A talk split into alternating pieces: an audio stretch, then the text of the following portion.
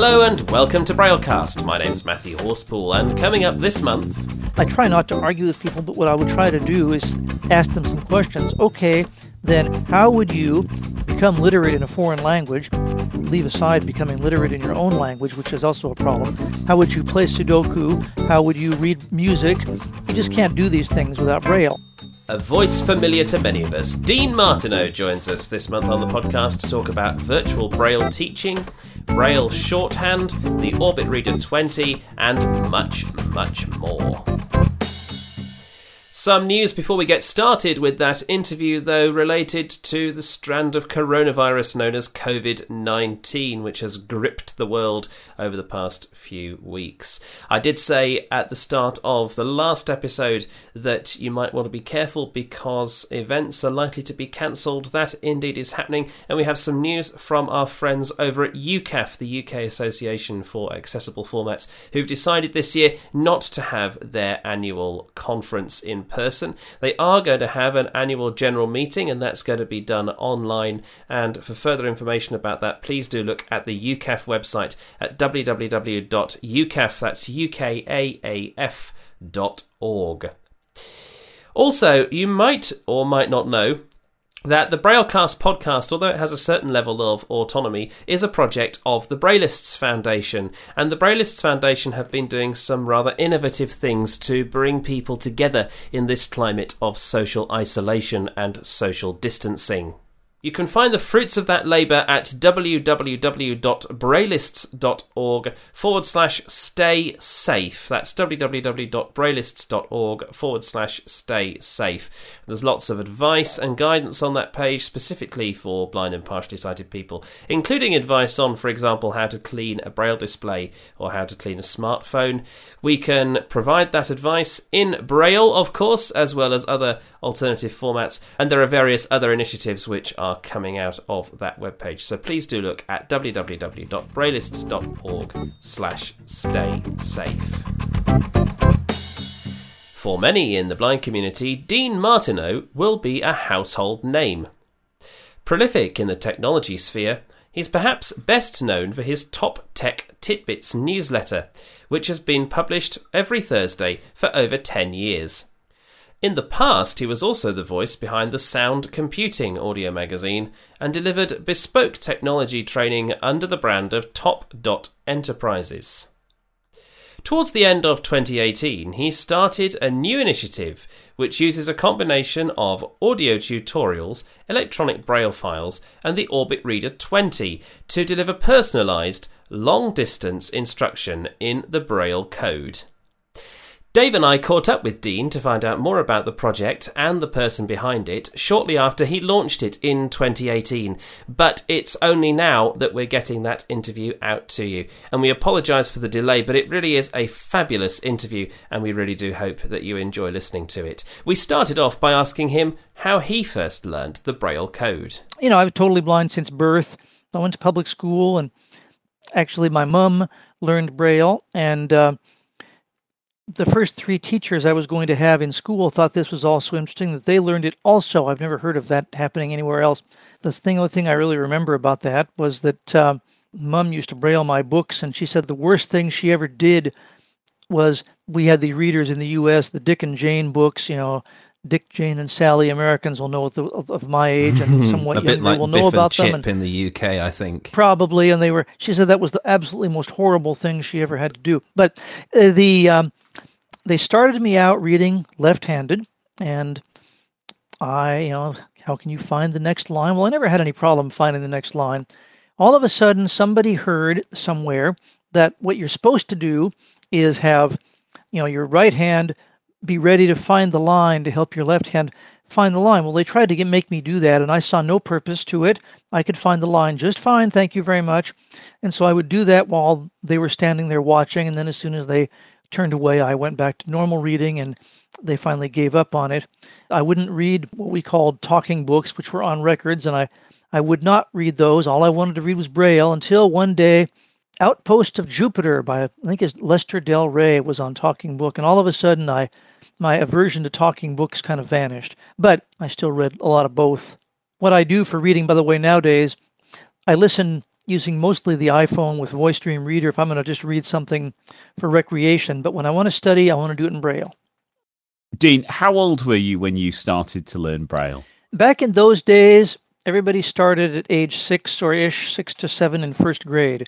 You know, kindergarten, which was the thing that happens before first grade, was pretty much playtime and maybe sort of being used to being in school. And you mentioned there that um, you had an unorthodox braille reading technique. Is that still the case? Well, as a matter of fact, I'm dyslexic with my right hand. I cannot read with my right hand. I haven't timed myself in a long time, and I've slowed down on the braille display. I don't think I go as fast, and I don't care anymore if I go that fast because what I'm usually doing is studying if I'm reading braille to any degree. But I um, always read with my left hand and uh, can't do anything else. It's interesting because I do the same thing. My right hand really struggles to read, but where I differ is that my right hand I do leave on the line to position myself properly, but it's always the left hand that does the reading itself. Dean, I understand you initially trained in law. Actually, that wasn't initial. My eternal, lifelong quest to figure out what I'm going to do if I ever grow up. I started out studying French, and I found I liked it. And Luckily, I grew up back in the day when Hadley School offered a lot of interesting classes that they don't offer anymore, and one of which was French contracted braille. Well, how would I have even known that French contracted braille existed in the states? You know, that we're we're pretty provincial over here. So, um, you know, I learned French contracted braille. I got the manual and learned that, and that was cool. And I also learned Esperanto, which I did that in braille and tape. And I ended up going to university, majoring in uh, French and ultimately Spanish thinking I was going to teach school, which uh, that was a terrible idea. But I, having gotten the degree, it, it stood me in good stead anyway. I went on to study law later, and I did most of that in uh, with recorded books. But that was when I got the Braille and Speak. Well, those of us of my age and younger still remember how remarkable and revolutionary the Braille and Speak was to us. And uh, in the U.S., you go to law school for three years really you don't learn much of anything except kind of a thought process. And then you have to take this exam, the bar exam, if you're actually going to use law for anything. And then they actually teach you what you need to know to pass the bar. Well, they give you a bunch of materials, a bunch to read and study. And, and I was able to get those in Braille. And I attribute that fact to the fact that I, that I passed the bar because I was able to study in Braille. But obviously, you know, these days we've got portable braille displays, but braille used to be quite bulky, and obviously the process for writing braille, particularly on a Perkins, would be noisy. How did that work in law? I never re- actually practiced law, but I did a couple of different things. I, I did mediation training for some years. And at that point, and boy, I sure wish I had, I didn't have a braille display. That was the 90s. They were just becoming somewhat available and were really pretty expensive. Uh, I got a used Braille Light 40 which I loved and revolutionized my life in like 2000, I think it was. Moved on to the Braille Light Millennium in 2005, and I really loved that. And that, that thing, uh, I wish that that could have been updated because that was a great machine as far as I was concerned for what I use. Uh, but so, uh, no, a Perkins would have been a problem. I, what happened here in the states, the children older than I, the ones that went to the schools for the blind, used to use slate and stylus, and of course they were rocket speed on the slate and stylus. I never gained that because I, I, picked up the slate and stylus later, but I took notes throughout undergraduate with it. But once I got the Braille and Speak, I was finished with slate and stylus note taking. And the Braille and Speak, for those that are not familiar with it, is Braille input and speech output. So presumably you'd have been wearing headphones when you were using the Braille and Speak if I needed to read anything back, yes, I did. That came out in what, 87, 88. And for a brief period there, blind people had portable technology, the level of which sighted people didn't have, because, you know, we could do some pretty cool portable things with that device. And what's your take on, on the way the Braille landscape has changed over the years in terms of devices and, and the role of Braille? Well, I suspect neither one of you would have any patience with the argument, oh, we don't need Braille anymore. Uh, Braille is not necessary. I try not to argue with people, but what I would try to do is ask them some questions. Okay, then how would you become literate in a foreign language? Leave aside becoming literate in your own language, which is also a problem. How would you play Sudoku? How would you read music? You just can't do these things without Braille, all of which I've been able to do with Braille to one degree or another at different times. And so overall, I mean, if, if you're going to be blind, now is the time to do it, not the past. And not to say there's not all kinds of difficulties. It was kind of funny one day at a convention of the blind, a bunch of us were having a what's the thing that bothers you the most about being blind discussion. And one person, you know, she can't go places every time whenever she wants to. Somebody else wanted to window shop. But for me, it's I couldn't read what I want to read when I want to read it. Well, now I really pretty much can. Between, you know, if I have to buy a print book and scan it, I can buy it on Amazon and read it either in braille or synthetic speech but i you know all these things i can do now that i couldn't do before and an awful lot of that has to do with the changes in braille technology and i'm fortunate enough to have a somewhat outmoded but wonderful braille sense u2 mini that is with me all the time which enables me to be much more effective with my phone than i would be without it and also to read and do all kinds of work when with braille with it at the same time i'm, I'm following a lot of discussions on mailing lists we're not out of the woods yet. There's a lot of Braille devices, but most of them don't work as well as advertised. So trying to find one that you can really rely on that is going to have good maintenance from the company that sells it doesn't happen a high percentage of the time. They've become less expensive, but some of them have also become really cheap. And what do you make of the latest uh, crop of low cost Braille displays? Do you think reliability is the big kind of bugbear? Uh, there's an awful everybody I think, I think there are people in the blind community who assume everybody's out to get us and everybody's out to rip us off. There may be a few people who are, I don't know, but an awful lot of people aren't. They're really out to try to be helpful. However, they've cut corners in ways that end up not working very well. You know, you have two low-cost devices. I don't I haven't uh, seen the Braille Me, which is the one that comes from India, which in the US is sold by National Braille Press. I've kind of heard that there are a lot of problems with them. They're having trouble getting devices. From what I'm understanding, the APH here is having trouble getting orbit readers. They're on back order and they're not exactly sure when that's going to be uh, caught up. So, as we'll talk about, I'm pretty impressed with the Orbit Reader as a solid device that I think has a lot of potential for a lot of people. But if they can't be produced and delivered because well meaning people are making them low cost, but they, they can't meet the need at that low cost, then that's a problem. So, Dean, you've recently uh, got involved in Braille teaching, Braille training. Talk us through how your Braille teaching initiative works. Well, we're going to find out when we actually do it, aren't we? Because this is a total experiment. I've been paperless for like hmm, probably somewhere in my Braille light days. I would use labels. I don't have much reason to at the moment, but that's probably what I would use. But I don't read anything in paper. And I think there's not a lot of reason to for people right now. I believe there's a population out there, maybe not large, but a population out there of people losing their vision who have their senses, who can learn Braille, and who, if given the proper environment to do so, can even become Braille readers. I think it's more likely to happen on an electronic device. I mean, you can get all so much literature that way in the developed and even some developing countries nowadays. And so um, I think it's the Braille is more prominent on, like, say, the Orbit Reader. It's easier to feel. Uh, you don't have the tracking issues because, I mean, you're just tracking one line. So I have these hypotheses that I'm sort of testing and we'll see if they get tested. I have a few students that are going to start. I didn't really develop the materials until they do. Sally Mangold used to produce a lot. She's a special educator in the U.S., and she put out a lot of uh, material about teaching Braille and Braille readiness and Braille teaching procedures. So I've kind of studied as much as I could get my hands on of her because my impression is she knew what she was talking about.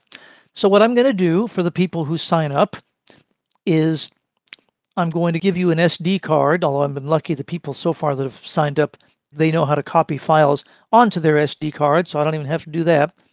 And I'm going to make audio files describing, you know, what I want you to do and what's on your display so that you can read it and get answers and and this kind of thing. I don't know how it's going to work. I believe it will, but then, you know, maybe it won't. Maybe it'll be a flop for people. I think it won't be a flop. Some of the people that are signed up they either already know some Braille and they want to brush up and get better at it, or they have reasons because of their rehab teachers and they realize that they might be going to lose the rest of their vision and they kind of want to get a head start on it. So I think people will gain some from it. What I'm going to do is not go in alphabetical order. I'm going to take you know letters that are very different from each other and introduce those, and then I'll be introducing the single cell word signs and some even of the two cell word signs at the same time because that's a different cognitive thing and for a lot of people that's not very difficult and they can practice it. So you know, we're going to see what happens. I mean, obviously, people have to spend the money to get their unit. The reason nobody else is doing this is because of money. I mean, everybody, rehab agencies in the States, you know, you do paper braille because that's what they can afford. And uh, that's true of everywhere. But I, I just kind of wonder if there might not be better ways to do it. And we'll find out. Maybe I'm dead wrong. Well, there's a precedent for long distance braille teaching, sort of like this, certainly over in the UK. There's a chap called um, Nigel Berry he produced the fingerprint course, which was paper based but could be done by oneself. You, you could get audio tapes to go along with it. I've heard the fingerprint course was sort of hard to get a hold of. And of course, Hadley School in the US does that too. Mm, I think there may have been some production delays with fingerprint transitioning over to UEB. And um, this was sort of where I was going to come on to next. How far out are you going? I mean, are you limiting it to people in the US, or if somebody from the UK wanted to do it, it's long distance, so presumably, and, and with UEB, there's no code difference, so presumably there'd be no technical limitation for that. No, in fact, I've got a couple of my students are in, are in the UK. At least one that I'm, she's already knows some Braille, but she thinks she could probably do it better and, and wants to brush up and, and sort of make a new start. That's one thing that this will offer if you haven't, chances are fairly good. I mean, all the methods I've seen in the US go alphabetically. And that's maybe a little bit difficult because the first 10 letters of the alphabet, they feel pretty similar. You know, whereas if you throw somebody a T and then an L and then a an A, a B, a C, and then a you know, those letters feel fairly different from each other. I'm hoping that that will make people, you know, will help people to learn more easily. So, so you're developing a new curriculum essentially um, for for teaching Braille because the the sort of thing that um, Fingerprint does. I'm not sure if you've had the opportunity to review. No, uh, never seen, never seen it. Um, but they will uh, start off with you know spotting the the odd one out, for example. So you might get a line of A's, and somewhere in that line of A's there might be an L, mm. for example, uh, which obviously feels quite different.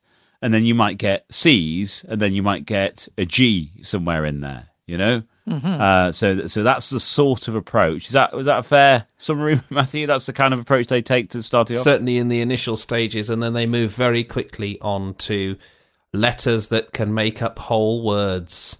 Um, so you end up with Bill and Jane, uh, two principal characters, because their their names are comprised of letters that feel different. Yeah, that's probably a better program than I have that I'm making. I haven't seen it, and uh, I'm going to try to do some things like that, but you know, I'm kind of an amateur. An enthusiastic one, though. And so, your um, approach, you've basically said that you think single line is all you really need at the moment. So, you're not concerned with things like layout, then? You're just going to teach the code. Right. I'm going to teach, teach the code. I mean, it's, I guess that's my personal bias. I read a lot of text, I read a lot of, you know, so I don't worry very much about layout. I mean, we'll, this is going to kind of go where people take it. If I end up with users who need that information, and I mean, we'll go, we'll see where we end up. I don't honestly know where I'm going to end up. I want to help, and maybe I'll only help one or two people. I don't know, but you know, people who haven't found satisfaction learning Braille the way they could learn it before uh, in the other approaches, or never really got any speed. I mean, how many people do you know of? Yeah, okay, they learned through one of the correspondence methods, and they maybe they read, you know, enough to label, but they don't really read enough to read books. Now, for a lot of people, they don't care, and I am insisting that if you're going to do this, you have to be willing to practice. You have to spend time, and many people can't or won't spend time. You know, I, obviously, as a child, I don't know about the two of you if you were children dealing with Braille, but you know, I wanted to read Braille as a child. There wasn't any kind of hardship for me. That's kind of what I wanted to do. Well, and even if I didn't want to, I had to. Well, right, you know, choice. Yeah, that too. Yeah, I hated it. I resisted Braille like you wouldn't believe, and uh, it wasn't until I got into uh, employment and started a family that I really began to value it because there were certain tasks, uh, like delivering a presentation or the bedtime story, that were only really possible if I had Braille. You know, so I went back to it and I really started working hard on on trying to improve it again. you know, and I'm not the fastest or anything like that, but uh, I think I use Braille enough and well enough for it to be useful. And that's ultimately what it's about. Didn't you read The Martian on a Braille display one on, when you were commuting? I did, yeah. Yeah. On, on a 20 cell. yeah, yeah. Well, you know, there was a study out of France that showed, and I, and I tend to agree with it. I always thought, oh, I'd never want to use a 20 cell. Now I wouldn't want to use anything else. I don't like to have the long arm swing. Yeah. I think 32 is about as far as I would want to go, I think. So you really are looking for people who are prepared to kind of be guinea pigs and go on the journey a little bit on this, Dean. You're right up front saying, look, this isn't fully formed yet. We need people who are willing to take a little bit of a leap of faith and kind of go with you on this journey to see whether Braille can be taught remotely in this way. Yes, and people who think they might want to read Braille. If you know that all you're going to want to do is label, then no. You can take Hadley courses in the U.S. Uh, actually, you can take Hadley courses from anywhere, and they're good, and they have you know you get pretty good support. And then uh, I don't fingerprints. I think you have to buy that material, but that's okay. I mean, that's an option. And and I noticed that I, from what I've been hearing on that Tech Talk podcast, there are, depending on what council you're in, there are people that'll help you read Braille, learn Braille locally. So, how far do you think you, you might go with this then? So, are you thinking it's just going to be literary braille, or how about you know technical subjects?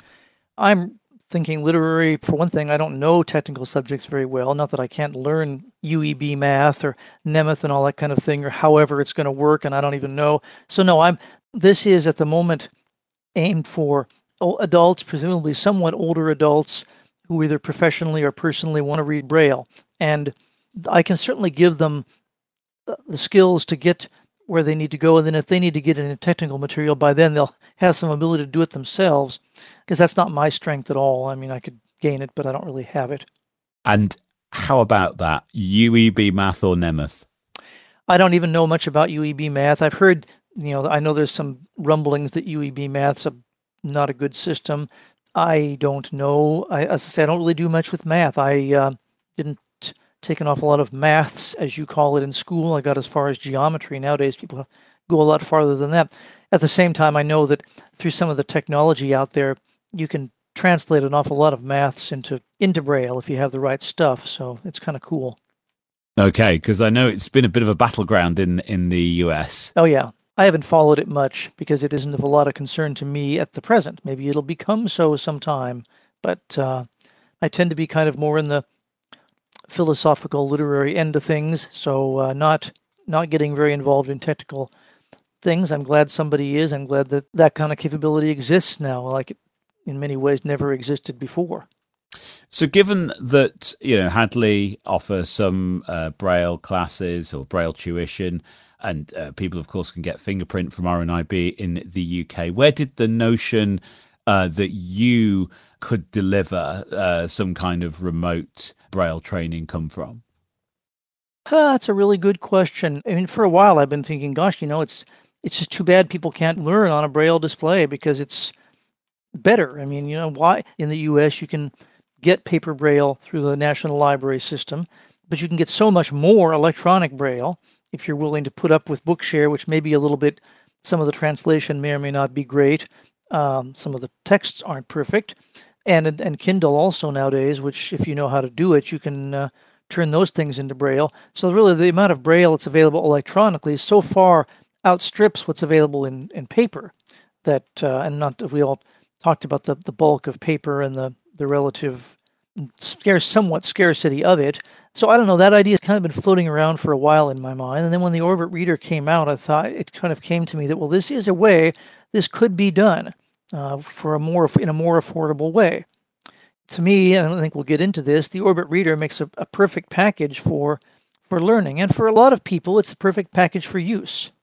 Why is that? Could you not offer this for a, tra- a, user of a traditional uh, braille display? Well, and of course, and a couple, at least one of my used students is going to use a mini Seika. You can use whatever display you want. I'm I'm just setting it up for the Orbit Reader because I have one, and because it's kind of doable. I can give audio instructions using the Orbit for how to open a particular file without you knowing anything about how to read Braille or how to actually identify whether you've opened that file or not. And it's solid, it's for a reading device. I think it's pretty well designed. You can lo- load large documents in it. You can search them. You can so for when somebody when they're more advanced at that price, except for the noise and lack of cursor routing keys, which is a problem. It's uh, it's a very handy device. Share with us your teaching credentials because obviously you offered training through Top Dot. Well, teaching credentials. In the blind world, unfortunately, anybody can label themselves an adaptive technology trainer. That's not necessarily a good thing. I don't have any. I mean, I have a BA in education and I have experience. Actually, I have for the last 18 years, I've been doing kind of a niche thing, which is one of the reasons that Top Dot Enterprise has kind of died. And it may, in a different form, be starting up again. A little sneak piece of information. I was part of a contract team that would go into, I still am part of a contract team that we go into Social Security offices. That's a government agency in the U.S. that provides retirement and disability payments. And they had they hire used to hire more, but they still hire some blind employees. And I'm part of this team that teaches those people how to use their computer systems. So, you know, I've got some documented experience. How many credentials I have? Well, that's perhaps a problem, but then that's kind of the way the industry is. Obviously, you have an Orbit reader and you're using that personally. What what do you think about it? Has it replaced the uh, traditional Braille display in your life? No, it would only replace the traditional Braille display in my life if the traditional Braille display died. I'm a Braille and speech user, so I, as I mentioned before, I do a lot of my reading with synthetic speech. If I'm not studying, I just want to read something.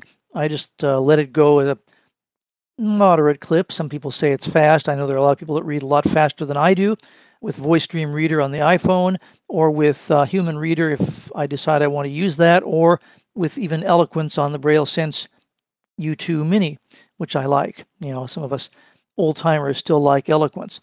So I like the fact that that device can be both Braille and speech, and I can listen to music, I can read in whatever modality I want to read, uh, I can write on it well. So I don't call it a note taker, I call it a tablet. Uh, the Orbit, of course, doesn't have the audio component, and the little noise it makes when I'm lying in bed next to my wife, if she's asleep, I can be reading Braille and she's none the wiser and isn't disturbed by it. That wouldn't happen with the Orbit. In fact, there was a good story uh, on a mailing list a while back where there's a, a blind mother and a, uh, a blind child, and they're taking a nap together, and mom is lying there reading, using her Orbit with her iPhone to do something or other, and the child wakes up and reaches over and pats the Orbit and says, shh. You know, because it, because it makes a little, if you haven't heard it, it makes a little sort of uh, scratching noise as you move from one display, you know, sort of rapid clicking noise as you go from one uh, display to the next. Now, if it was the only thing I had, I would be really happy with it compared to nothing. I mean, I was able to afford a $3,000 device. That's not a common thing in the blind community. Even 450 I don't know how many pounds they are in the UK, but 450, that's still a lot of money for some people, but there's chances you can get that subsidized, there's chances you can get assistance. You know, it's a little more within reach if the units can be made available. And it's to me, it's like you said, you know, being kind of bimodal and using speech and braille. It shouldn't be a question of speech or braille. It should be both and use both of them to their strengths. Well, I don't see how people, I mean, I know they do, and some have no choice but I don't see how you get along in a lot of jobs as just a speech user. I know that people do it, but the jobs I've seen, I sure Braille would sure be would sure enhance the use, you know, the the ability to perform the job. And you know, every day I find that in my line of work, and uh, well, I'm sure Matthew does too. Oh well, even before I worked in Braille, yeah. So you've already said that 20 cells for you is not a limitation. But then, am I right in saying you've developed a, a, a shorthand? Well, yes. History of this is when blind people of my generation, a lot of us in the U.S. learned grade three Braille in order to take notes on our slate and styluses in, in college, university. And I would say that a lot of those people that, that I studied with didn't really learn it very well and didn't really retain much of it.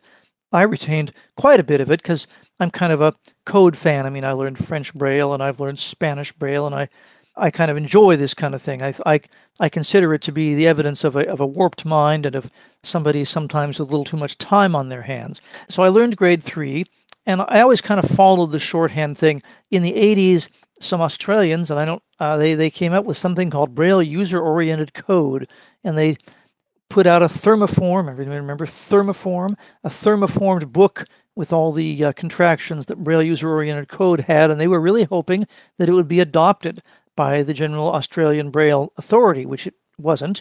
And actually, I'm not even sure you can find that document anymore. But that was cool, and I got a lot of good ideas for contractions from that. You mentioned Baha'i perspective uh, a while back. I do a lot of studying of things related to the Baha'i faith. Well, the name of the founder of the Baha'i faith is Baha'u'llah.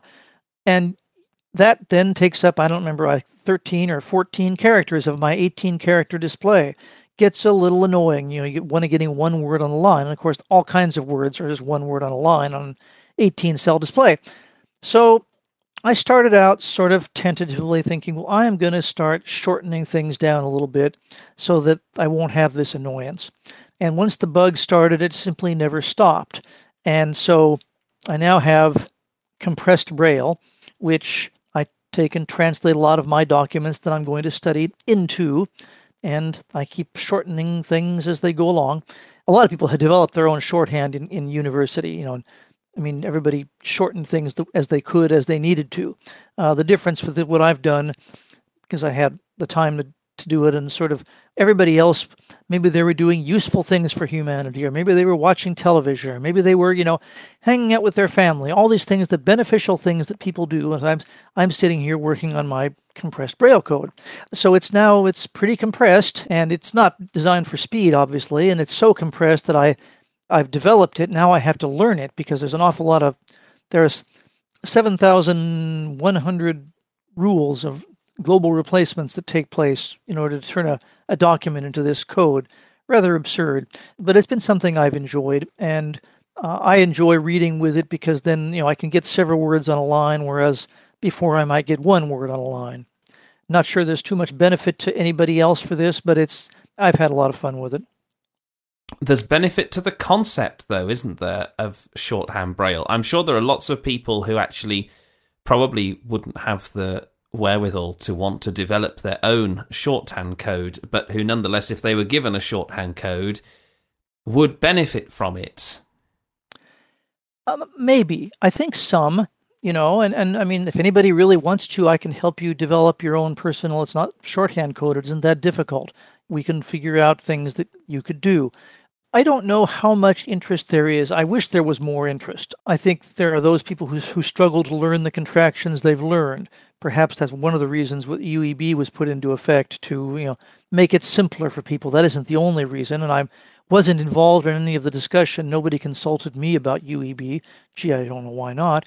But the, you know, uh, the, the I mean, when they converted uh, Standard English Braille, you know, uh, there was 189 contractions, and I think in UEB there's 180. And the reasons given for removing the nine was that simplification reason uh, to try and make it easier to translate more robustly with software and also to simplify the teaching of Braille.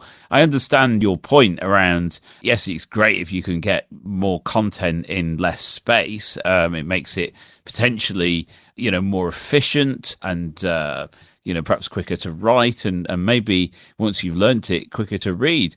But I think for a lot of people, such an uphill struggle even to get to contracted braille. Or am I just setting my expectations too low? Well, no. I, I, mean, I think this is an oddball thing of mine. This is something that I like. I know there are a few other people out there who would like to do something similar, but not very many. And for all the reasons that you mentioned. And UEB, there were a lot of good reasons for it. Maybe I wish that they had kept contractions or added some other ones. I think there may be even a certain amount of dumbing down as there is in a lot of areas in life now. But there were a lot of good reasons why UEB had to happen. But given you know what Matthew was saying about there's merit in the concept, is there, do you think, any opportunity for resurrecting one of the old uh, Braille shorthand codes like Grade Three? Which which you know you, you, you said earlier almost as though everybody learned grade three. I know one person who knows grade three.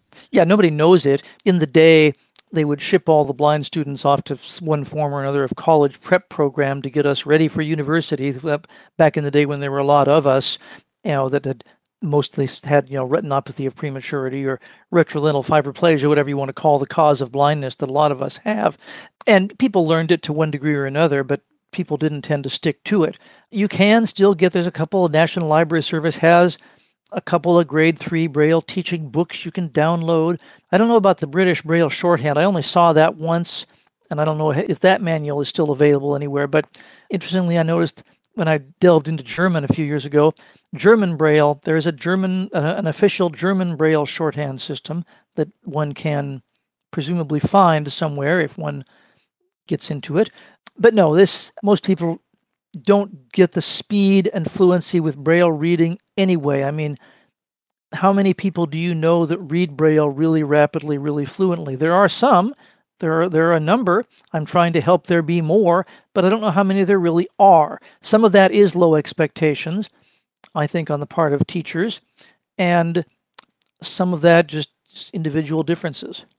Dean, this has been a really fascinating conversation, and uh, I really appreciate you joining us uh, here on the Braillecast.